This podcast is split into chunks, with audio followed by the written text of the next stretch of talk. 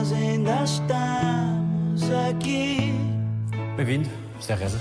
Olá, Daniel. Mais de 35 anos de música. Sim, se calhar muito mais. Eu comecei muito jovem, tive o privilégio de nascer numa família de músicos. O meu pai era um bom executante de viola de fado e tinha uns tios que também tocavam. Portanto, praticamente nasci com a música e sempre que havia reuniões de família, estava sempre a música presente. Meu querido mês de agosto. José Reza, 70 anos, estou como sou, no alta definição. Aprende a tocar viola com 4 anos? Havia vários instrumentos lá em casa e a gente arranhava, mas começar a tocar mais a sério, talvez aí aos 12, 13. Era e sou fã do Zeca Afonso e do Adriano Correia de Oliveira. Comecei e cantava as músicas dele e disse, pá, tenho que aprender a tocar mais ou menos para poder eh, servir de suporte à minha forma de cantar, não é? E um bom vinho verde. Ele sentiu-se que em determinado período da vida dele foi injustiçado. E então decidiu de facto terminar, terminar com a vida.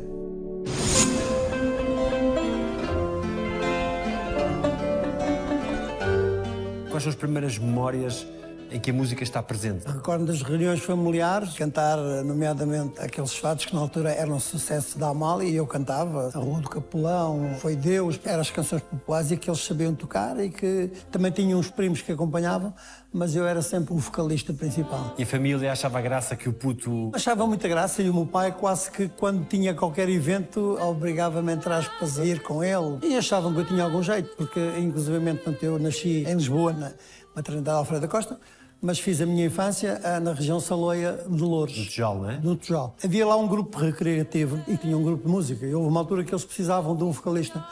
E o chefe da orquestra, alguém lhe disse que eu era capaz de cantar qualquer coisa.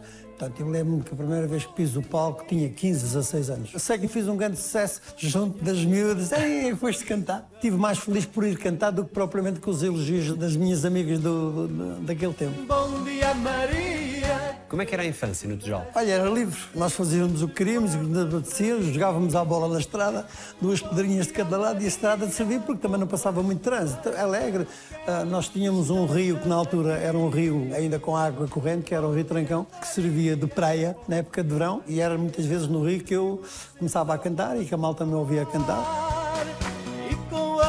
Foi uma vida livre. Nós podíamos sair de casa à vontade, não tínhamos problema. Tive muito contacto com a natureza porque o meu avô era agricultor. Ia muitas vezes também para as zonas agrícolas. Posso dizer que tive uma infância feliz. Bem disposta, fazia aquilo que queria, aquilo que me apetecia. Estávamos à vontade. Pescar no rio era a perdição? Pescar, curiosamente, nós pescávamos com a mão. Havia aquelas entradas do rochedo e conseguíamos agarrar peixe com a mão. Curiosamente, quando não conseguíamos agarrar o peixe com a mão, era mesmo a dentada. Agarravas o peixe e o peixe fugia, tinhas que lhe dar uma dentada para ele não fugir. No caso das enguias, da Eros, pronto, aquilo é muito escorregadio. Nós metíamos a mão e sentíamos uma série de peixes que neste momento não existem, não é? Na altura que o Trancão, de facto, era um rio com água corrente, nós podíamos nadar à vontade. Carinho, eu já não passo sem o teu olhar. Aprontava muito? Sim, eu era muito irreverente. Tinha uma relação com o meu pai tramada. Tramada no bom sentido, porque o meu pai tinha uma pequena oficina, de vez em quando cravava para eu lhe dar uma ajuda lá, ou lavar as peças, ou fazer uma coisa qualquer. E eu, às vezes, nessa altura, se calhar queria mais ir jogar à bola, porque tinha logo ali o campo de futebol ali perto. Mas eu era muito irreverente, até porque hum, naquela altura fazia-se uma infância à vontade. Quais são as melhores memórias dessa infância? Eu, a minha infância, recordo, a- apesar de ter tido uma contrariedade eh, logo quando nasci, porque eu vivi uns anos sem a minha mãe, por questões de saúde dela, mas nem isso me marcou de forma negativa. eh, porque eh, fui criado por umas tias que me davam tudo aquilo que eu queria. Foi tudo positivo, não guardo coisas excetuando esse período de tempo em que de facto não vivia com a minha mãe. Tinha que idade? Eu só comecei a viver com a minha mãe eu, talvez aos 6, 7 anos. E um miúdo de 6 anos percebe porque é que não está com a mãe? Depois de, de voltar ao convívio da minha mãe, percebi porque é que não estive com ela de princípio. Porque ela teve um problema de saúde e que esteve hospitalizada. Eu penso que, ao fim e ao cabo, nessa altura, eu acabo nem me a perceber bem da gravidade da situação. mais tarde? Só mais tarde, já depois da adolescência, é que eu me apercebi, de facto, as razões pelas quais eu, de facto, não pude estar mais perto da minha mãe quando ainda era praticamente eh, uma criança. Era um problema do foro psíquico, não é? Era exatamente. Ela, quando é internada, é contra a vontade dela? Eu, se calhar, até digo que sim, porque as pessoas, quando são afetadas do foro psicológico, acho que nada bate certo. Portanto, e tudo o que lhes queiram fazer, provavelmente, é contra a vontade da própria pessoa. O Zé não tem memória da sua mãe antes dos seis anos? Não tenho ideia nenhuma dela, tenho apenas ideia daquilo que as pessoas me retratavam da minha mãe, que era uma pessoa extremamente alegre, que gostava de fazer teatro já na altura e tudo isso. Tenho uma fotografia apenas dela, mas não tenho imagens nenhumas da mãe. Ela teria muito mais saudades de mim do que eu propriamente dela, não é? Pronto, porque ela estava privada do filho. Eu não tinha a minha mãe, mas fazia a minha vida normal.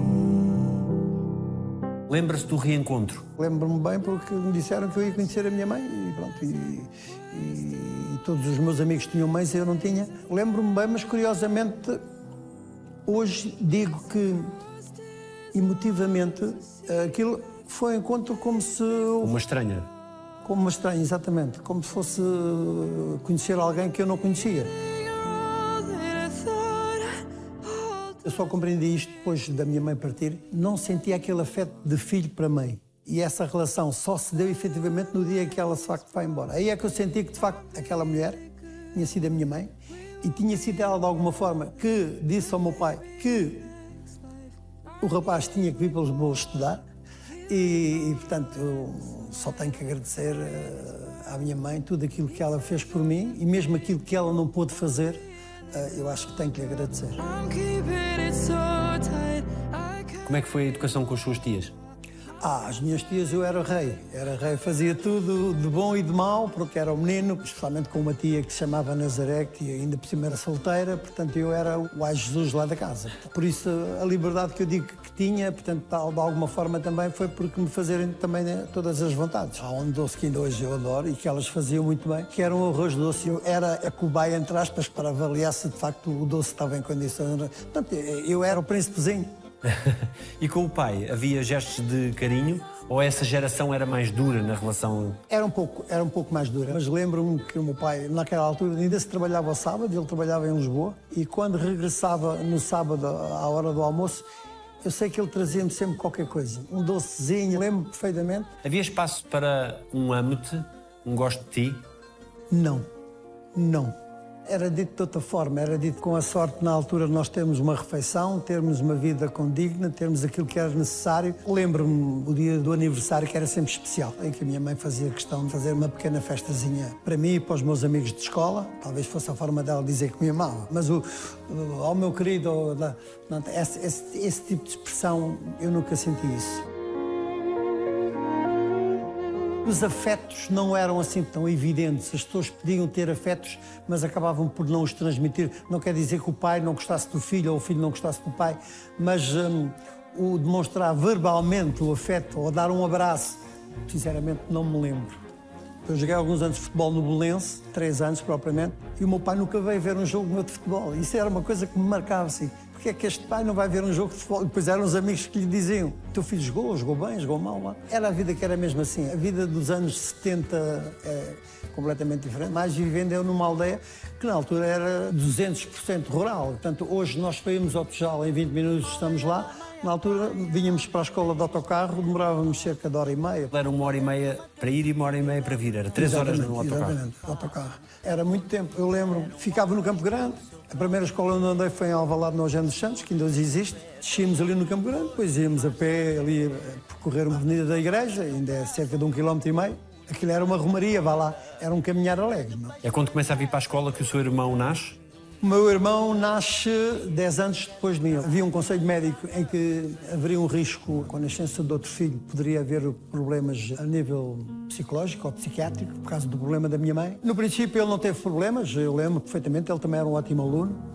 Mas depois, com a idade, a partir dos 16, 17 anos, começou a ter também alguns problemas. Se manifestavam como? Com ansiedade, com depressão, com esse tipo de situações. Eu, na altura, lembro-me de que eu quis apoiar diversas vezes, até em termos de lhe oferecer emprego, mas ele nunca se sentia em condições, de... recusava sempre qualquer tipo de ajuda. Mas eu tive uma relação boa com o meu irmão, especialmente enquanto ele foi mais jovem, até aos 12, 13 anos. O José devia ser uma referência para ele, não? Sim, até porque tinha alguma evidência já nessa altura na música, portanto, ele gostava muito de mim, procurava-me bastante e sempre que ele me procurava, eu dava-lhe o apoio que eu penso que ele precisava. E há um dia em que não procurou? E há um dia que ele não procurou, mas eu senti que as coisas não estavam bem. E ele entendeu que, que estava na hora de, de resolver a vida dele. E eu fiquei altamente surpreendido com a forma como ele decide deixar esta vida. Não estaria à espera, mas foi assim que ele, que ele decidiu. Para ter esse tipo de atitude ah, há quem diga que é cobardia, há quem diga que é coragem, mas acho que é preciso ter alguma coragem para fazer aquilo que ele fez, que foi, de facto, pôr um ponto final à, vida dele. Tinha que idade ele? 45, 47, coisa assim parecida. Deixou alguma coisa escrita para si? Deixou um escrito onde, de facto, me agradecia todo o apoio que eu lhe dei e também o que queria que nós fizéssemos depois dele eventualmente partir. E deixou escrito as razões porque, de facto, acabou por fazer aquilo que fez. Ele sentiu-se que em determinado período da vida dele foi injustiçado. E então decidiu que ele não seria aquilo que as pessoas diziam e decidiu de facto terminar, terminar com a vida. Ele tinha muitas relações com diversos familiares. Não foi imediatamente, foi alguns dias depois, talvez uma semana e tal, ou coisa parecida. É que eu fui alertado por uns primos, onde ele costumava visitar, que ele há muito tempo não aparecia. Não era normal ele estar tanto tempo sem aparecer. E foi quando eu, vá lá, me pus em campo e fui descobrir que, de facto, uh, tinha acontecido um determinado episódio em determinado sítio e vim a descobrir que, de facto, aquela situação que me tinham contado, uh, ao fim e ao cabo, tinha sido vivida pelo, pelo meu irmão. Sei que depois ele acabou por estar uns dias hospitalizado, de facto não conseguiu sobreviver aos ferimentos que na altura já tinha e acabou por falecer. E depois eu venho a saber isso através de umas fotografias que as autoridades judiciais me enviaram para confirmar se de facto uh, aquela pessoa que, que, estava ali era, era de facto o meu irmão. Ele estava muito modificado porque da forma como ele pôs fim à vida é dramático. Foi, foi dramático. Ele autoimolou-se. Portanto, foi a, a, a acho que foi dramática, acho que devia ser, devia ser, devia ter sido horrível, horrível, horrível. eu nem quero pensar, mas portanto ele decidiu fazer aquilo. partiu, olha, que se Deus existe, que Deus o guarde e que, e que o acompanhe. Tenho, tenho alguma dificuldade em, em, em, perceber se Deus existe ou não existe, porque a minha vida nem tem sido sempre fácil. O seu pai também cometeu suicídio? O meu pai, é, é, isto é, é, é, dramático, o meu pai também aconteceu a mesma coisa, portanto resolveu que, que, que, que, a, vida, que a vida dele não estava, não estava cá a fazer nada e também se foi embora.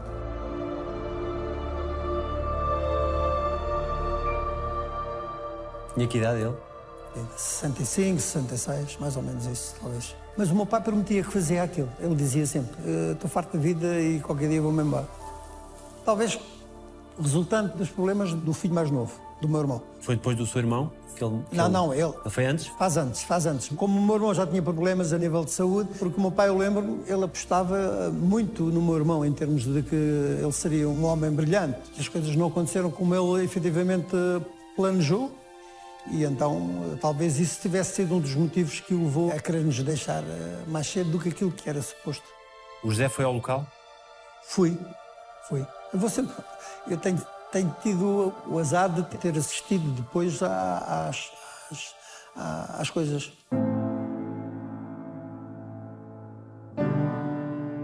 José fica como o homem da família nessa circunstância? Sim, fico, fico como homem da família. Por isso, muitas vezes as pessoas perguntam: tá, mas porquê é que tu não seguiste logo a vida da música, não sei o quê? Talvez porque na altura tinha-se aquele estigma que a vida de artista não era uma vida segura, suficientemente segura. E talvez eu sentisse na obrigação de ter uma vida mais estável, até porque as minhas habilitações académicas permitiram-me uh, ter um emprego onde eu vivia razoavelmente bem. Na altura era chefe da família, dado que o meu pai também partiu relativamente cedo. Ele chegou a ver o seu sucesso na música? Não, o meu pai já não assistiu assistiu à minha carreira inicial dos grupos de baile e tudo isso, mas quando eu passo a ser, vá lá, uma figura mais reconhecida publicamente, ele já não, provavelmente até gostaria, porque ele era um fã da música e provavelmente ele teria gostado, de alguma forma, a carreira que eu tenho percorrido ao longo da vida na companhia da música. Há uma sensação de impotência quando acontece uma coisa dessas com um pai? Essencialmente, uh, o que nós nos questionamos é porquê. Porquê? Porquê, porquê que deve ser assim? Quando nós partimos de uma forma natural, e passo o pleonasmo, é natural. Agora, quando nós precipitamos que a nossa vida tem que acabar ali e tem que antecipar a, a partida, é o porquê, por que razão, porquê é que teve que ser assim. O que é que o suicídio ensina às pessoas que ficam? Talvez possa ensinar que as pessoas que cá ficam, ficam de facto a sofrer bastante. Ficam a sofrer bastante com a perda dos seus queridos. Portanto, e talvez isso seja um ensinamento a que as pessoas de facto não sejam levadas a fazer o mesmo tipo de ação. Costuma-se dizer que aqueles que partem querem é que os que estão cá que vivam bem. Não sei se sabem isto, mas sou completamente impotente para mudar qualquer coisa que fosse da minha trajetória de vida ou da trajetória dos meus familiares.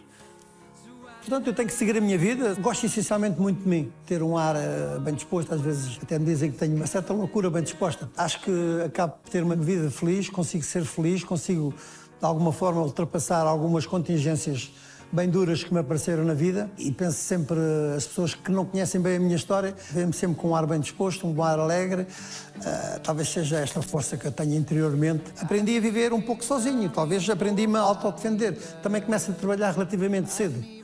Começo a trabalhar aos 16 anos, enquanto que na altura era normal as crianças, quando começavam a trabalhar, acabavam por entregar toda a mesada em casa.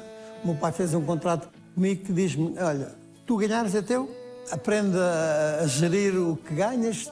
Tens aqui uma casa onde comes e bebes e dormes. E talvez a força viesse toda essa liberdade que eu tive para aprender a viver. Não sei, não encontro explicação porque é que eu tenho esta força para poder ultrapassar com uma certa facilidade, entre aspas, os obstáculos que tenho tido na minha vida.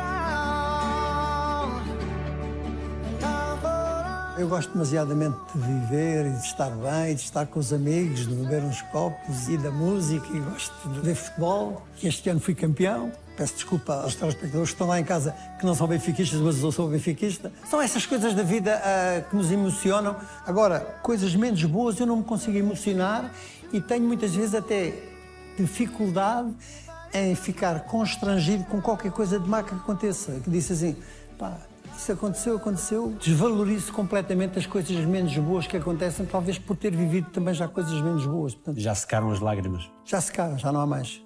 Já não há mais. Eu nesse dia chorei tanto, chorei tanto que hum, acho que nunca mais consegui chorar.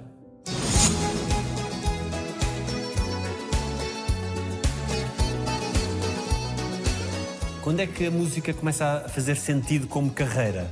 A música aparece em determinada altura em que eu tinha grupos de baile. Estava que casamentos, essas coisas? Fazíamos essas coisas todas. E depois tive o privilégio de conhecer um grupo de vanguarda que existia da música portuguesa, que era o 1111, onde estava o José Cid. Eles vão fazer um concerto em Louros, eh, depois o José Cid, naquela forma, ainda hoje, exuberante de estar e ser, e ainda bem que ele é assim, convida, ah, alguém quer vir cantar? Eu, logicamente, não me ofereci, mas estava com os amigos, os amigos empurraram. O Cid ouviu-me cantar, gostou de me ouvir cantar. Passado uns tempos, eu na altura estava ligado à Amy Valentino Carvalho. Fizemos um EP, ainda era um vinil, com duas faixas de cada lado. E portanto aí começou a carreira, mas depois foi interrompida pela tropa. Dizer que te esqueci se mentira Fiz a droga aqui em Lisboa e estava na Orquestra Ligeira do Exército, como cantava e tocava. Depois tive uns anos publicamente afastado da música, não ia viver da música, ia viver da minha carreira académica. A música aparece depois, passado uns anos, existia um concurso da Canção de Lisboa. Ah, na altura era feito para a Antena 1. Eu houve um amigo meu que me desafiou, então vamos concorrer. Portanto, isto foi em 88. 92 é quando gravo o meu primeiro long play, depois em 93 um CD e começo a escrever música diferente daquela que eu estava habituado a cantar, começo a escrever música mais popular e, portanto, pode-se dizer que a partir dos anos 90 é quando eu efetivamente volto a estar em pleno para a música. Porque até aí, com o bacharelato em Contabilidade e Administração, era auditor de finanças, não é? Era auditor, exatamente. e é uma coisa que eu gostava de fazer. Ainda hoje faço, é menor escala. E não era um trabalho chato esse?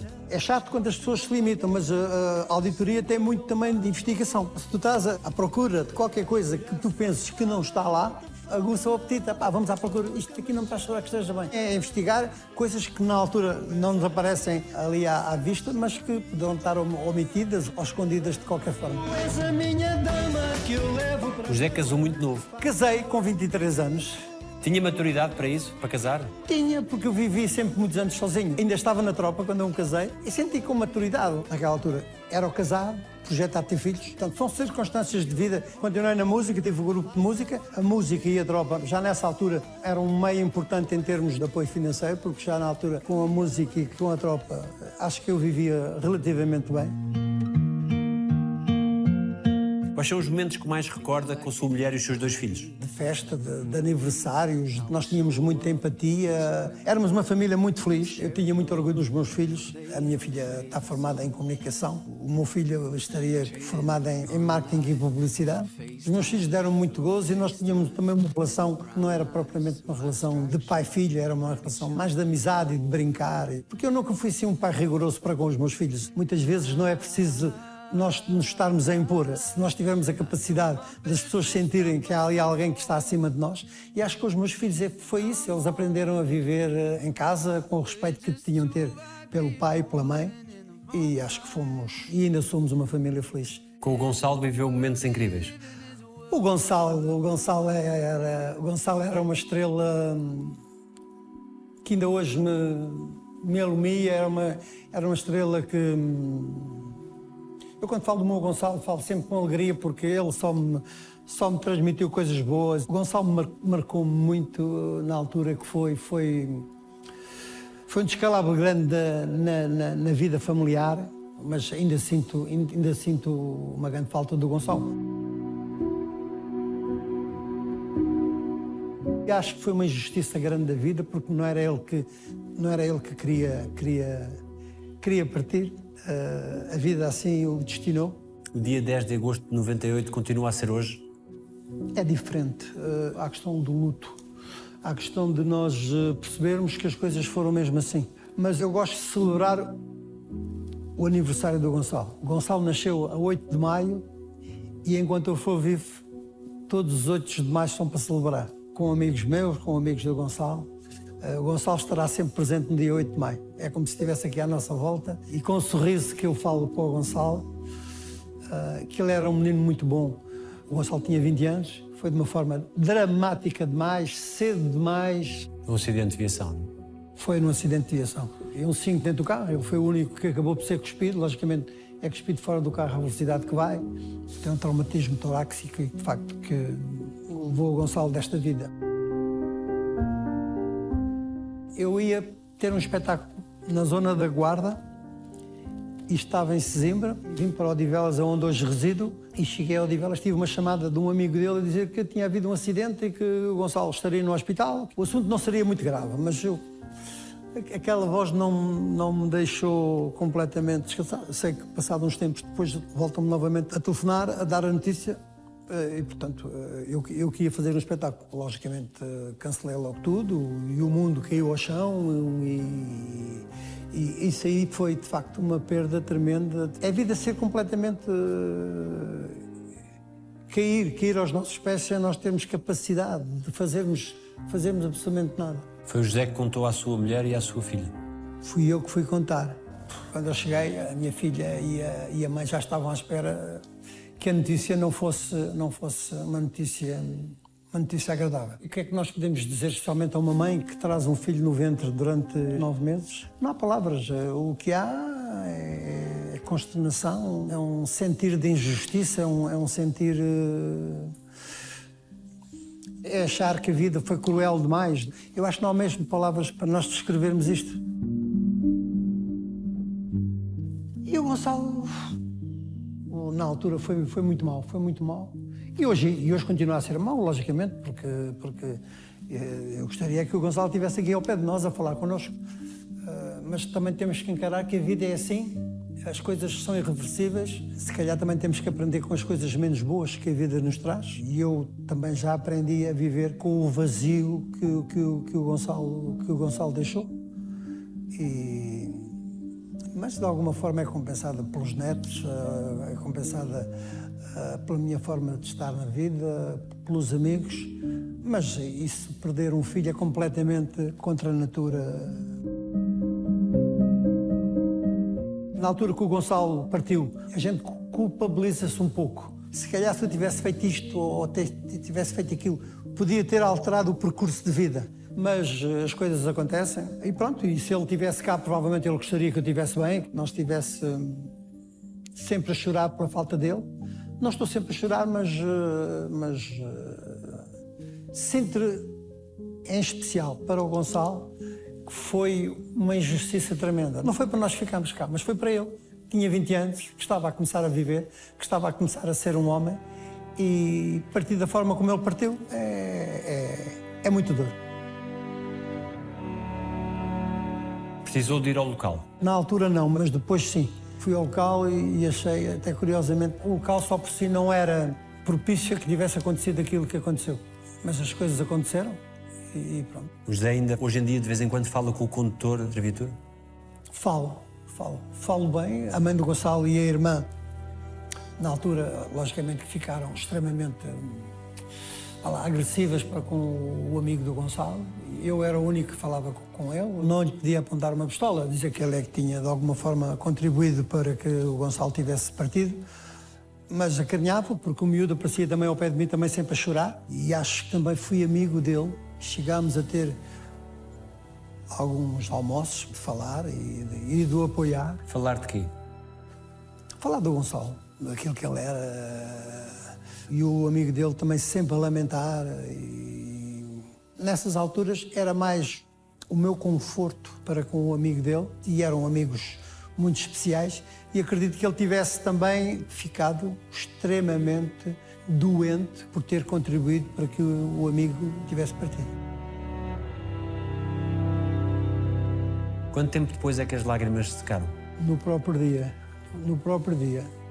Eu nesse dia chorei tanto, chorei tanto que hum, acho que nunca mais consegui chorar. Nunca mais consegui chorar. É um vazio que nunca se colmata. Não, não. eh, O espaço do Gonçalo está sempre cá. Eu já fiz o luto do Gonçalo. Eu calculo sempre o espaço do Gonçalo como um espaço de triunfo, de glória, porque tinha a certeza absoluta que o Gonçalo ia ser um miúdo de sucesso. Assim como a irmã neste momento é uma menina de sucesso, uma menina, uma mulher já com 40 e tal anos, e o Gonçalo também teria com certeza. E acho que por isso tudo, por aquilo que ele perdeu essencialmente, ele é que perdeu a vida. Nós eh, estamos cá,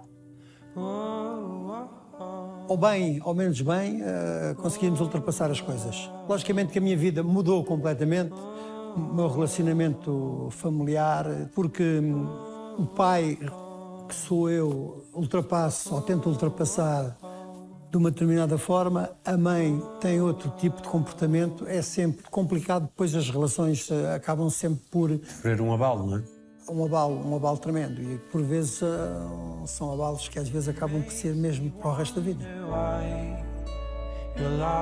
Alguma coisa que o Gonçalo lhe tenha dito, que nunca tenha esquecido.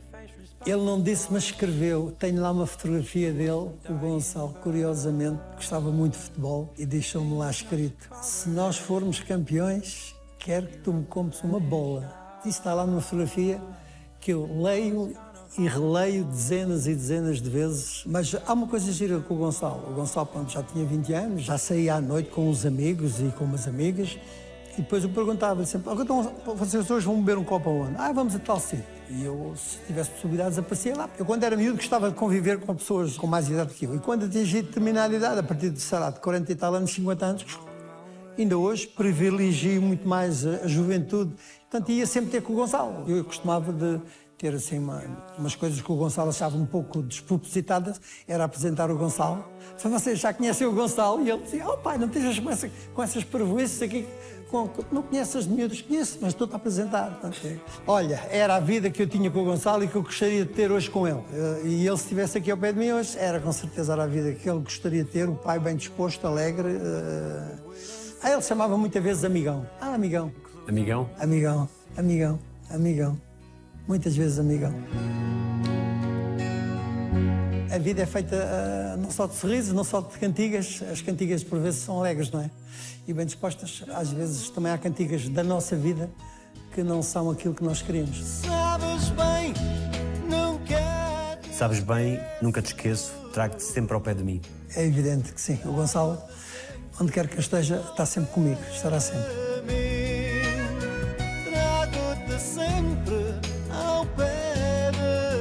Eu sempre canto a música, para mim é uma forma de dialogar positiva com o Gonçalo. Não me sinto nada constrangido quando muitas vezes eu canto nos meus espetáculos. Depois depende muito da circunstância, do ambiente, ser mais intimista ou menos intimista. Às vezes eh, dá-me vontade de cantar e canto. E, e geralmente quando canto essa música que eu fiz para o Gonçalo, é com certeza sempre a música mais aplaudida. Ainda por cima é uma música que eu acho que é bonita demais. Acho que talvez das músicas mais bonitas que eu construí. Há muita gente que também se retrata nessa cantiga, porque uh, o perder um filho não me tocou só a mim, toca a muita gente. E eu, quando canto essa música, uh, canto-a sempre com um sorriso nos lábios, a lembrar-me daquilo que o Gonçalo era e daquilo que ele seria. Canto aquilo sempre com um lado positivo, enquanto que as pessoas, algumas delas, estão na plateia a ouvir e provavelmente a chorar. Eu estou a cantar bem, sinto-me bem disposto, quase que fazendo de conta que estou a falar para o Gonçalo. Estar a cantar a cantiga do Gonçalo faz-me lembrar aquilo que era o Gonçalo, a alegria que ele tinha, a forma de viver que ele tinha, como ele gostava da vida. Teu sorriso. O teu sorriso trazia tanta alegria. O teu sorriso trazia tanta alegria, é verdade. Eras a luz do meu dia. Eras a luz do meu dia. O que é que ficou por dizer ao Gonçalo? Dizer-lhe, olha, Gonçalo, parabéns porque tu és um jovem que tiveste sucesso na vida, triunfastes e és aquilo que eu esperava de ti. Pronto, ele, ele era, ele, ele, era um miúdo brilhante. Eu, se calhar uh, o que ficou-lhe dizer, uh, dar-lhe um abraço, um, um, abraço bem forte como, como nós fazíamos, e ele chamava-me amigão. Ah, meu amigão. E provavelmente teríamos usufruído de momentos, momentos felizes, se calhar inimagináveis, que, que nós não vivemos. Faltou-lhe dizer o obrigado por ele ter existido. Eh, por ele me ter dado tantos momentos de felicidade. Infelizmente não pôde dar tantos quantos eu queria e quantos ele merecia. Mas a vida não quis, não quis que o Gonçalo partilhasse mais anos de vida com o pai. O que eu posso dizer é que sinto orgulho dos filhos que tem, tanto do Gonçalo como da Catarina. Algum conselho que se deva dar aos pais que perderam filhos, que o José, pelo seu testemunho, acha que deve dizer a essas pessoas? É que a vida não acabou e nós estamos cá eh, e temos que aprender a viver com aquilo que temos e, e tentar ser felizes, porque senão, de facto, a vida nem faz sentido. Eu sei que, eu sei que perder um filho é dramático, eu sei que perder um filho é a coisa mais, mais contra a natura que existe no, no mundo. Não é fácil, não é fácil, mas não faz sentido uh, nós vivermos só por viver, andarmos a arrastar, ou temos que ter uma certa capacidade para criarmos amizades, para gostarmos de, dos nossos netos, para gostarmos da nossa família, dos nossos amigos. Isso é uma forma também de homenagear aqueles que partiram. Pronto, é, é fazermos uma vida, uh, uma vida que, ao fim e ao cabo, se eles estivessem cá, gostariam que fosse a vida que nós, que nós tivéssemos levado.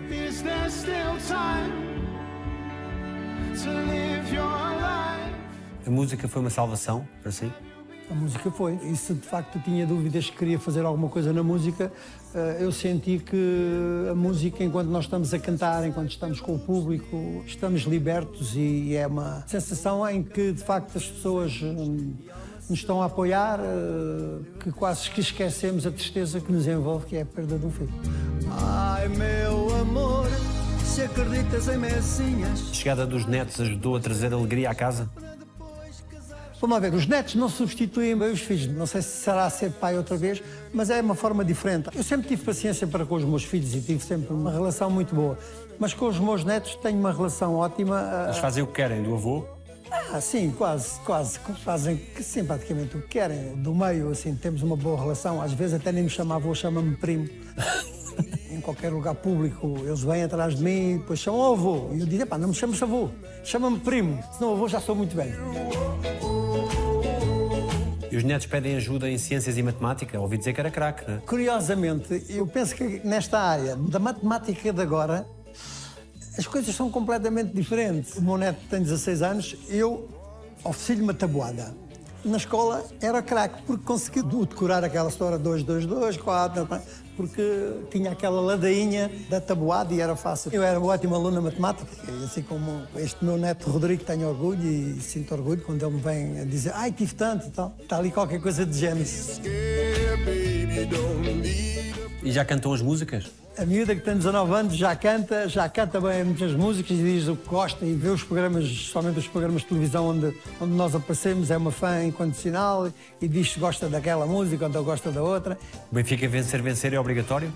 Eles gostarem? Ah, isso é obrigatório. Eles cantarem, eles cantarem. O Benfica vencer, vencer é um hino que nós fizemos para o Benfica há 30 anos e é uma música que eles cantam. E a minha neta, eh, que está na faculdade em Espanha, mostrou lá para os colegas dele: Ah, a tua avó é cantante, é Benfica. E para ela foi um orgulho os amigos uh, lá espanhóis uh, terem uma colega que o é cantante cá em Portugal e que simultaneamente que canta uma música que passa no estádio do Benfica. E para mim também é um privilégio, como benfiquista que sou, que a minha música passe no estádio, que tenha também a capa do CD no museu. É o lado, há lá, bastante gratificante e positivo da vida também, é isso.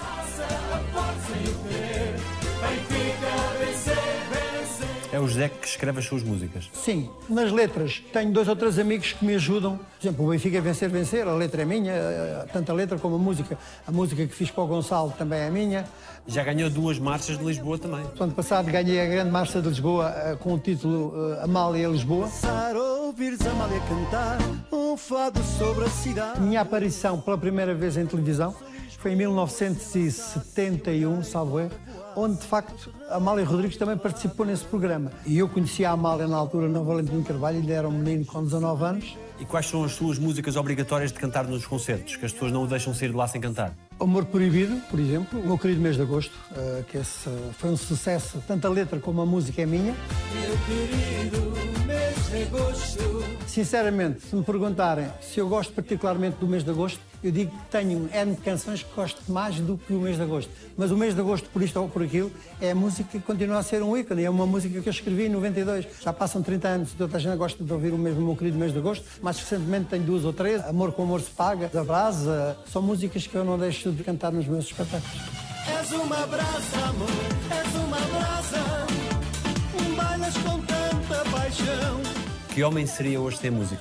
Eu não sabia bem o que é que havia de fazer à minha vida, porque praticamente posso dizer que a vida que vivo, 60%, 70% é a música. Muitas vezes pergunto, mas quando é que deixas de cantar? Eu já tenho 70 anos. Quando é que eu deixo de cantar? Às vezes costumo dizer assim, eu já tenho idade para ter juízo. Muitas vezes até acabo por, não será bem recusar espetáculos, mas... eh, Já não vai a todas. Já não vou... Olha aí, Daniel, 200%, já não vou a todas. Pá. Às vezes estou a descansar, porque também preciso descansar, mas eu sem a música não me estou a ver a viver sem a música, porque a música faz parte de mim. O meu filho dizia isso, o meu filho Gonçalo dizia. Que eu, às vezes, por qualquer cachê, ia fazer uma festa. Ah, tu és um borlas, vais cantar por qualquer lado. E eu assim, ó Gonçalo, mas eu gosto é de cantar, deixa estar, não te preocupes. Especialmente na altura em que apareceram as rádios locais. Na altura era o grande divulgador da música ligeira. Quando eles, porventura, faziam uma festa qualquer, e logicamente o cachê aí nas festas era o custo da viagem e comer um petisco lá, e estar com os amigos, era uma forma de estar e também de agradecer pela forma como era divulgada a música através das rádios locais. Querem os vossos beijinhos. Ela gostava, ela gostava, ela gostava. Alguém lhe deve um pedido de desculpas? Acho que não. Eu, se tivesse que ter feito um autorretrato, eu dizia que voluntariamente nunca fiz mal a ninguém. E alguém assim? Alguém, sabes que eu também perdoo facilmente. O melhor que a gente tem é, é esquecer. Talvez isso contribua para aquilo que sou. As coisas que não me agradam, eu esqueço-as de uma forma fácil. Eu faço por ter amigos com quem eu, eu saiba que posso contar. E sinceramente, pronto, quando há coisas menos boas, eu tento esquecê-las. O que é que espera do futuro, quando olha para o futuro? continuar a viver a vida como estou a viver. Eu ainda faço algum desporto, ainda faço alguma corrida, ah, ainda jogo um bocadinho ao futebol. Se há alguém que mande neste mundo, o que eu peço é que me conserve fisicamente assim. Peço saúde essencialmente para a minha família. Peço que alguém me conserve com o estado de espírito que eu tenho, com a saúde que eu tenho, embora saiba que com o tempo, ah, logicamente, a saúde também se vai vai se degradando a pouco e pouco. Eu sei que um dia eh, nós vamos ter que partir. Gostaria de partir com calma, sem, sei lá, deitar-me e depois eh, no outro dia eh, já não acordar. Porque a mim uma coisa que me preocupa em termos de vida É, se porventura me acontece alguma circunstância de saúde menos boa em que eu possa ficar dependente de terceiros, e isso para mim seria um drama muito complicado eu estar dependente de alguém ou não poder mexer para ir aqui ou lá. Aprendi isso em menino e continuo a gostar de ir, ir ali e lá uh, quando me apetece e andar sempre cabeça bem alta e com alguma dignidade e, e andar bem disposto. É possível na sua vida restituir uma ideia de felicidade? É possível, em determinados momentos, sentir-se feliz? Eu consigo dizer que sou feliz. Apesar de todos os percalços que tive na minha vida, eu acho que neste momento sou feliz. Eu, sei que perdi o meu filho. Eu aprendi a ser feliz sem o Gonçalo. Embora sinta a falta do Gonçalo. Não fazia sentido nenhum andar cá ao sabor da corrente, ao Deus dará. E aprendi a ser feliz à minha maneira. A música ajudou-me bastante. A conversa convosco o ir às televisões, o ir às festas, ir aos espetáculos. Eu não posso ir fazer um espetáculo e estar triste. E, portanto, aprendi a ser feliz. E hoje sou feliz. O que é que dizem os seus olhos? Olha, neste momento posso só dizer que estou feliz depois desta conversa. Provavelmente lá em casa viram que os meus olhos são felizes, mas às vezes tem uma certa melancolia. Ah, não é aquela felicidade extrema, extrema. Mas estou feliz por ter tido esta conversa contigo aqui. Uh, estou feliz por ter tido a conversa com as pessoas que, teu, que estão lá em casa uh, e eu sei que a nossa conversa não foi uma conversa fácil, uh, mas espero que tenha sido suficientemente, suficientemente transparente para transmitir aquilo, que, aquilo que eu sinto. E os meus olhos sorriem de felicidade, embora por vezes sejam melancólicos. Obrigado, Daniel. Obrigado. Obrigado. Sem ti não sei viver. Agora é que foi ao fundo. Este aperto de mão foi. tocou-me muito. Obrigado. Obrigado. Foi, foi. Veio mesmo cá no fundo. Sem ter o teu amor, que posso eu fazer?